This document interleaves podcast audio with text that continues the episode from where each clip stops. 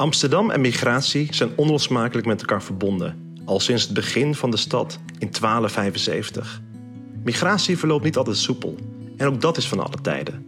Maar migratie brengt Amsterdam veel en zorgt ervoor dat Amsterdam de dynamische, open, veelkleurige wereldstad is die zij vandaag de dag is.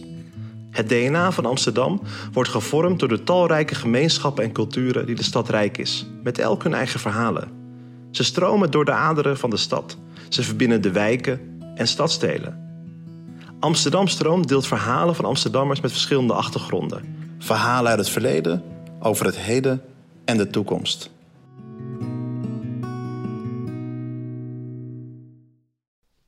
Als je kijkt naar de gesprekken en, en wat we gemeen hebben met elkaar, uh, is dat we zien dat jullie je allemaal inzetten voor rechtvaardigheid en gelijkheid.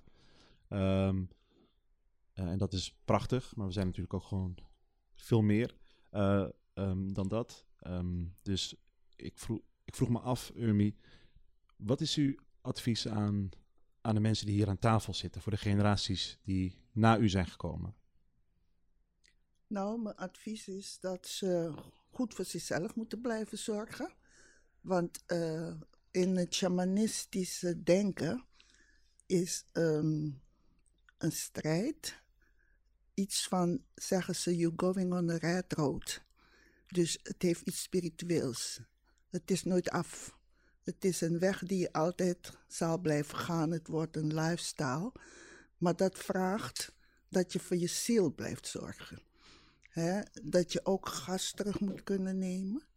Dat je, maar dat, dat, dat, want, want strijd vraagt veel energie en veel teleurstelling. En het is vallen en opstaan. En uh, als ik terugkijk naar mezelf, dan zie ik dat, uh, dat ik voortdurend bezig ben met uh, een strijd, maar niet in negatieve zin. Hè? Want je ziet vooruitgang, maar je ziet ook tegen, tegenwerking. En die tegenwerking komt dan niet alleen uit het kamp van de ander, hè, die jij probeert te bestrijden, maar ook vanuit je eigen. Weet je? En uh, dus uh, het leert je dat je niet alleen zwart-wit moet blijven kijken, maar ook uh, vanuit je eigen, je eigen mensen zullen je ook teleurstellen. Hè? En, en dat is soms vaak een grotere teleurstelling. Maar hou er rekening mee dat, um, dat, dat, dat, je bondgenoten vindt aan de andere kant die lijkt jouw vijand te zijn. En dat kan je ook weer energie geven. Dus hou rekening in die strijd dat je, um, dat je realistisch blijft. Hè? Dat je goed voor jezelf blijft zorgen. En dat zeg ik op zielsniveau. Hè? Maar dat het een, een, als het een waarachtige strijd is, dan is het niet iets van A naar B. Maar het is, het is iets holistisch. Het is, het is een cirkel. Het, is, het houdt nooit op. En zo gaat het door naar de volgende generatie. Dus dat is mij, ja, als je zegt wat zou je willen doorgeven van die andere jonge mensen. Dat, dat je goed voor jezelf moet blijven zorgen en de goede bondgenoten moet vinden om je heen. Hè, uh, uh, zeg maar je, je, je beschermjas, je steunpilaar, je steunfiguur. En die vind je in familie, in vrienden. Maar die moet je hebben. In Suriname zeggen voor Hè, om je ruggensteun te geven wanneer het, uh, ja, wanneer, je het, wanneer je het niet meer ziet zitten of wanneer het je teleurgesteld bent. Ik had een vraag uh, daarop. Uh, waar houdt u, want u bent al een, ja, decennia al bezig hiermee. Waar houdt u eigenlijk dan direct de kracht vandaan om eigenlijk tegen een systeem te strijden of te vechten eigenlijk die je eigenlijk continu benadeelt en die eigenlijk oneerlijk te werk gaat als het gaat om uh, gelijke rechten te verschaffen. Mm. Waar, waar vindt u de kracht daarin? Nou, de kracht vind ik in de voorbeelden die er uh, zijn geweest. In de voorbeelden van mensen die ook die strijd gevoerd hebben en die, die het stokje doorgegeven hebben. Mm. Hè? Ik, ik leer ook relativeren. Ik leer te kijken naar anderen die ook strijd voeren en het veel moeilijker hebben dan wij het hebben, zeg maar. Dus uh, je kunt hier heel veel kracht uitputten. Uit bondgenoten, uit mensen die ook al een strijd gevoerd hebben. Hè? En dan denk ik van, goh, wat, dan denk ik van ja, nou, ik ben net komen kijken. Ik ben nu net tien jaar bezig bijvoorbeeld. Hè? Maar als ik kijk naar mijn voorouders, wat zij hebben meegemaakt en niet eens die mogelijkheid hebben gehad om die strijd te voeren zoals wij dat voerden. Ik denk soms heel ver terug naar mensen die eh, uit Afrika werden weggehaald, werden weggevoerd, eh, met kettingen om hun nek.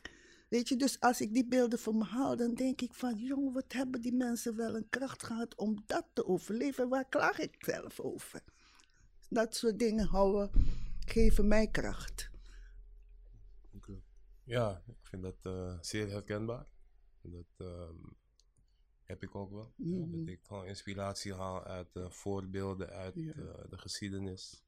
Ehm nee, zeker als ik zo hier zit, Ja. omgeven door al die boeken, Ja. dan is dat voor mij altijd heel humbling. Ja, om te weten van, er zijn mensen die ons zijn voorgegaan, op wiens schouders wij staan, die ehm, het veel zwaarder te verduren Mhm. hebben gehad dan, dan wij nu. En niet om te zeggen dat wij nu hè, niks te klagen hebben, maar tegelijkertijd eh, kan je het dan wat makkelijker relativeren, inderdaad. En ehm, ja, wat ik zelf ook probeer te doen, ehm, nou, deels uit eh, ervaring dat je soms Mhm. jezelf een beetje kan verliezen in eh, strijd. Ja, we hebben allerlei dingen meegemaakt de afgelopen jaren. Een aanslag op Kik Zwarte Piet. een heleboel geweld, digitaal, fysiek. Ehm, ja, dus dat was wel intens. En heeft bij mijn partner bijvoorbeeld geleid tot eh, ja, een vrij stevige burn-out. Ja, dus dat was wel een, eh, een wake-up call. En dat heeft ons wel gedwongen om ja, beter te zoeken naar de balans in eh, nou, ja, gewoon hoe je je tijd besteedt, hoe je energie verdeelt. Nou, vaker nee zeggen. Ehm, ja, soms gewoon niet druk maken om dingen waar mensen zich heel druk over kunnen maken. Eh, ik probeer, ik zeg niet dat het eh, altijd lukt, maar ik probeer wel hè, te mediteren. Ehm, regelma op regelmatige basis. Hè, gewoon tot jezelf komen in een wereld die eh, ja, probeert van alle kanten constant af te leiden en mee te zuigen in allerlei drama en gedoe. Ehm, dus ja, ik, ik, het is denk ik een constante eh, noodzaak om heel bewust te proberen die balans te bewaken. Dat je inderdaad niet jezelf verliest in Ja. alleen maar strijden. Ja, wat ik bijvoorbeeld eh, altijd doe, want ik heb natuurlijk eh, vanuit de Nederlands-Marokkaanse achtergrond zijn er ook nog wel dingen in de samenleving die we moeten aanpakken. En ik heb bijvoorbeeld een documentaire gemaakt wat totaal niet gaat over eh, bijvoorbeeld racisme of discriminatie, maar gewoon over mens zijn. Wat ben je nog meer naast, eh, naast hoe je eruit ziet? Ehm, als jij dit zo hoort, uh, Lakeisha, en die adviezen eh, van, eh, van Mitchell en Ermi zo aanhoort, wat, wat denk je dan? Ehm, ja, ik, ik zeg maar, het is wel iets dat ik, dat ik snap. Ehm, ik denk dat het heel belangrijk is. Het is meer gewoon dat ik het moeilijk vind om die tijd voor mezelf te nemen. Of moeilijk vond om die tijd voor mezelf te nemen. Maar ik ben het nu wel zeker aan het doen. En ik denk ook, zeg maar, ik vond het heel mooi dat u mevrouw zei van dat je je kracht kan halen eigenlijk. Als je terugkijkt naar wat mensen, ja, zeg maar de strijd die mensen hebben gevoerd die het veel zwaarder hadden. Ik, ik vind het zelf, zeg maar, wat voor mij bijvoorbeeld heel erg werkt, ehm, is ook om te kijken naar dingen die er zijn neergezet. Ehm, in de afgelopen tijd ontwikkelingen die er zijn gaan. Als je bijvoorbeeld kijkt naar iets als Zwarte Piet, zoals Mitchell zei. Nou ja, 15, 10 jaar geleden was dat nog echt heel normaal. Heel raar als je dan daar iets van vond. En nu zie je wel dat dat steeds weer... ehm, ja, dat dat steeds minder normaal is. Ehm, dat zijn toch ook wel recente ontwikkelingen. ehm, waarvan ik bij mezelf ook heb van uit, weet je. het duurt misschien lang, maar op den duur komen we er wel. Ehm, dus ja. Leroy, eh, jij maakt muziek en dat moet er altijd uit. Dus eh, ja, niet altijd. niet altijd. Nee, daar heb ik ook mijn rust in gevonden, eigenlijk, mijn vrede in gevonden. Eh, Het idee is om uh, ben achter te komen dat zeker van de 100 nummers die je maakt, misschien maar 10% het licht ziet. Maar een, een Van Gogh die maakt ook honderden schetsjes voordat hij uiteindelijk zijn kunstwerk presenteerde. En zelfs zo'n grote kunstenaar is pas na zijn dood werd hij pas gewaardeerd. Dus we hebben een beetje een. Uh, zit in, uh, in een heel pijnlijk beroep, heb ik eigenlijk. Omdat je, je leeft van de feedback. Maar de feedback moet je niet maken wie je bent. Mooi, dankjewel. Ehm stel, over 20 jaar is er geen racisme meer. Ik zie Mitchell een beetje glimlachen. Can't wait. Eh, hoe ziet je leven er dan uit? Zeg maar, wat, wat, wat doe je dan? Kijk, ik, ik denk, eh, toen de terrasjes nog open waren, ging ik altijd, dat was mijn meditatie, altijd koffie drinken. Ik drink gewoon altijd koffie op het terrasje. En dan Mhm. kijk ik gewoon een beetje om me heen en probeer ik het leven een beetje te relativeren. Dat kan nu niet meer, helaas. Maar straks weer wel. Hoe, eh, mijn vraag zeg maar van, stel, stel dat het er niet meer is. Wat, wat, wat doe je dan? Hoe, hoe, ziet je je dagen uit? Wel. Is de stilte een antwoord? ja, ik heb het niet echt over. Ik moet eerlijk bekennen, ik heb niet de, de, de, de, de, de, de verwachting dat dat binnen 20 jaar gaat lukken. Maar ik hoop het natuurlijk wel. En ehm, ik zou het heel fijn vinden als, je, als we ook in een wereld leven, los van racisme, ook los van kapitalisme. Want het ding met kapitalisme is dat je wordt geïndoctrineerd dat je leven alleen waarde heeft als je productief bent. Als je muziek produceert en uitgeeft. Of constant dingen organiseert. Of eh, werkt en geld maakt. Terwijl het mij heel fijn zou lijken als je gewoon ja, wat rustiger aan kan doen. Gewoon kan genieten van de natuur. Ik zou het heel fijn vinden om eh, ja, te kunnen reizen. Eh, kijk daar naar de kist. Het is een hele oude VOC-kist uit Zuid-Afrika. Ik heb daar ongeveer tien jaar geleden een half jaar gestudeerd. Ik zou het heel fijn vinden om weer een half jaar daar naartoe te kunnen gaan en nog andere delen van het Afrikaanse continent eh, te zien. Ehm lijkt me ook heel tof om naar Suriname te gaan, Caribisch gebied. Ehm, hè, wat u aangaf, dat u uit een uh, ja, een beetje plattelandsfamilie kwam. Ja, mijn familie ook. Het zou mij heel tof lijken om naar Corondi te gaan en dan zie ik veel uh, kokos uh, te gaan produceren. Uh, niet puur voor het geld, maar gewoon die omgeving vind ik gewoon fijn. Uh, de zon, de mensen. Dus um, ja, dat, dat zou mij heel fijn vinden. Reizen, ontdekken en dan, ja, misschien heb je wat inspiratie, kan je wat schrijven, een boekje lezen. Ja. Dankjewel. Uh, Lakisha, daarna Leroy en daarna eindig ik met, uh, met de meest wijze van ons allemaal. Emily. Uh, ja, Lakisha, Ja, nou, over 20 jaar dan ben ik 40. Dus dat is nog niet eens zo heel oud of zo. Niet dat jullie allemaal oud zijn hoor, dus begrijp me niet verkeerd. Maar um, ja, ik weet niet. Ja, misschien een gezin, zeg maar. Weet je, net. Um, plekje voor jezelf. Um, ik denk gewoon normaal leven leiden, maar dan zonder alle negatieve extra's die we zeg maar nu hebben. ja. Ik weet niet zeg maar echt waar ik dan ben. Ik, ja, zeg maar... Ik heb dan wel natuurlijk al een opleiding gehad en zo. Waar misschien dat ik in die hoek dan zit. Misschien dat ik wel totaal in een andere hoek zit. Maar in ieder geval gewoon niet meer bezig met uh, alle ongelijkheden. Mooi. Uh, ik denk over twintig jaar als racisme hypothetisch weg is. Uh, denk ik dat ik nog steeds wel hetzelfde zou doen. Ja, niet, meer om 59 nog rappen. Dat zou best wel... Uh, om 49 nog rappen zou misschien wel moeilijk zijn. Maar ik zou wel voornamelijk stimuleren op onafhankelijkheid als er gelijke kansen zijn. Dat betekent ook dat er voor iedereen een mogelijkheid is. En veel mensen hebben het gevoel dat dat niet zo is. En los van racisme of gewoon het zelfkennis en het geloof in jezelf hebben om dingen te ondernemen en dingen te veranderen. Uh, want ondanks, uh, ook al is er racisme of, of is racisme op dat moment niet, dan is er nog steeds een heel maatschappelijk ding. En het, en geloof in jezelf, het geloof in je kunnen. En uh, ervoor gaan en het uiterste eruit proberen te halen. En dat vallen niet per se een verkeerd ding is. Dat zou mijn ding hopelijk dan zijn. Dat ik gewoon heel jongeren kan stimuleren om uh, misschien dezelfde pad of een betere pad als mij te betreden. En, en dat weer door te geven aan de next generation. Mooi. Ja, ja over twintig jaar. Nou, dat, is, uh, dat is een tijd van wereldtijd, zeg maar, maar heel kort. Dus ik denk dat er altijd verschillen zullen blijven. Maar ik ben al blij dat er een bewustwording uh, op gang is gekomen.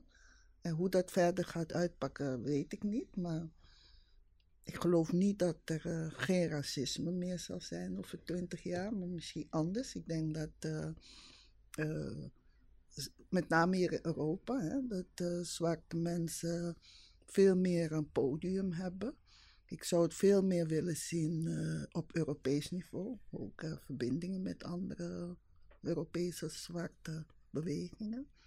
Dus ik denk dat eh, als het in die richting gaat, dat eh, het racisme zoals we dat ervaren en zoals dat nu is uitgekomen via dat hele ding via de Belastingdienst, dat dat veel meer bewust wordt hoe diep dat zit ingebed in dat systeem. En dat mensen dat niet voor granted nemen zomaar. Dat eh, mensen ook voor... Ja.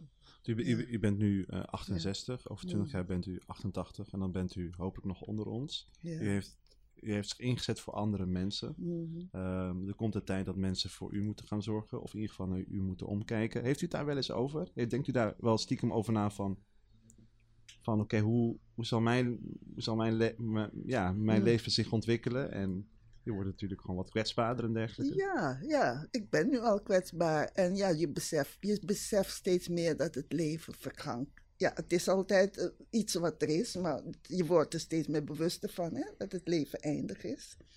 En in mijn geval eh, heel, heel direct ook, omdat ik twee jaar geleden eh, kanker heb gehad. En ook chemokuren, stamceltransplantatie gehad en zo. Een ongeneeslijke vorm. Dus, eh, maar goed, ik voel me nu goed. Ik heb zoiets van, nou, ik, eh, ik heb niet het gevoel dat ik eh, binnenkort dood ga. Dus, en, dus, maar ik ga, ik, ga een keertje dood. En wat, wat ik ook, ja, ik ben altijd iemand van relativeren. Omdat ik denk van, goh, in die tijd dat ik die kanker kreeg, en ik, was helemaal geschrokken omdat ik niet echt ziek was. Ik voelde me niet ziek. En toen dacht ik van, goh, eh, ik ga dus binnenkort dood. Maar goed, toen kwam maar mijn positieve instelling en, ehm, en zoiets van gelatenheid. Op een gegeven moment dacht ik van ja, god, je kan tegen iets vechten wat, wat je niet, wat onderdeel is geworden van je leven, zeg maar een ongenode gast. Maar je kan het beter containen. Hè? En kijken wat je nog meer kan. Dus zo heb ik het traject ingegaan. Maar in die tussentijd heb ik ook mensen zien doodgaan die niet zeg maar, die niet dachten dat ze dood zouden gaan. Of die geen directe ziekte hadden. Dus ik dacht, ja, je kan niks zeggen van het leven. Sommige mensen hebben ziekte en ze worden oud. En sommige mensen hebben geen ziekte en ze worden niet oud. Dus je kan beter gewoon leven en de dingen doen die je wil doen. En over twintig jaar hoop ik er nog te zijn. Om nog te genieten van de dingen die ik eh, zie gebeuren, die jullie doen. Of die wij doen. En dan zien we wel. Maar ja, of voor me gezorgd gaat worden of wat dan ook. Ik denk, ik zie het wel waar ik dan ben. En eh, ik heb het wel eens met eh, vriendinnen erover van mijn generatie. Ik woon bijvoorbeeld op Driehoog en ik heb geen lift. Dus soms denk je van, goh, nou eh, ja, moet ik gaan uitkijken naar een, een huis met lift. Maar, maar tegelijkertijd, aan de andere kant denk ik van ja, als je geen lift hebt in je huis, dan dwing je om elke keer, elke dag, een paar keer op en neer te lopen. En dat houdt je dan fit. Dus zo kun je alles, de andere positieve kanten, alles zien. Want als ik geen lift zou hebben, dan zou ik, als ik lift zou hebben, dan zou ik lekker in die lift gaan staan. En, eh, ik ben al een van nature lui. Eh, Mitchell die wil ook een lift voor de Black Archive. Ja, Misschien man. kunnen jullie samen 20 jaar. gaan shoppen. hey, Ja. eh, dank, je, dank je wel. Volgens mij is die positieve mindset, volgens mij werkt het ook heel Ja, erg dat- in op je gezondheid. Dus eh, Precies. super, eh, super mooi om te horen. Ja. Ehm, aan het begin van, de, van het gesprek kennen jullie elkaar niet allemaal, of misschien van horen zeggen. We hebben elkaar nu even gesproken. Wat nemen jullie mee eh, uit deze ontmoeting? En het liefste in één of twee woorden, zodat we richting het einde kunnen gaan. Eh, ja, ik ben nog meer geïnspireerd, zou ik zeggen. Positief, eh, positief gericht op de toekomst, met name rond de verhoudingen zwart-wit. En dat met name ook die zwarte gemeenschap, dat ik daar toch heel veel positieve beweging in zie. En, en ja, ook de witte eh, jonge mensen, die ik eh, veel meer verbinding zie maken met zwarte thema's. Dus dat vind ik eh, Dank u wel. mooi. Ehm, ja, voor mij ook. Ik denk eh, vooral inspiratie. Ja, ik vind het heel fijn om gewoon dit soort intergenerationele gesprekken te hebben over eh, ja, de, de, de belangrijke dingen in het leven. Uh, dus ik neem zeker mee dat we de balans moeten bewaren. Uh, wat we uit het verleden kunnen leren van voorouders, maar ook gewoon van elkaar. En um, nou, laten we gewoon voor die lift gaan. Binnen 20 jaar, man. De lift omhoog, de lift omhoog letterlijk en figuurlijk. Ja, voor mij denk ik geluk en ook inspiratie natuurlijk. Maar geluk ook omdat ik het heel fijn vond om iedereen's verhaal te horen. En ja, ik weet niet, het, ik vond het heel fijn om naar te luisteren. Het maakt me heel blij. Dus ik ga echt met een blij gevoel zeg maar hier ook weg. Dankjewel. Persoonlijk vind ik het een eer om hier tussen deze mensen uh, plaats te vinden. Omdat ik nooit bewust ben geweest in, wat mijn rol is in, dit, in deze strijd. En dat ik aan tafel mag zitten met mensen die zo'n grote aandeel hebben en zo'n grote verandering nu op dit moment in Nederland brengen. Vind ik het een eer heel inspirerend. Echt om uh, hier plaats te nemen en te leren van vrouwen met zoals Mitchell, Lakisha. En hun perspectief ook te zien. Dankjewel. Prachtig. Uh, ik wil jullie allemaal bedanken voor die deelname aan dit gesprek. En uh, die lift is een mooie metafoor, die lift omhoog. Ja, toch? Daar gaan we voor. Dank jullie wel en uh, zet hem op. En ik vind het ook mooi dat er meerdere generaties zijn. En ja. dat geeft ook natuurlijk heel veel hoop. En ja. de strijd is ook nooit af, zoals u zei. Ja. Dus hij is nooit klaar. Mm. Dus ook mooie en wijze les. Um, voor nu moet ik helaas afronden. Um, maar nogmaals, ik wil jullie allemaal bedanken voor jullie aanwezigheid en voor jullie gesprekken. Jij ook bedankt. Jij ook bedankt hoor. Ja, mooi. Yes. Dit verhaal maakt onderdeel uit van de podcastserie Amsterdam Stroomt. Luister via Spotify naar de andere verhalen. Amsterdam stroomt. Amsterdam deelt haar verleden en Amsterdam deelt haar toekomst.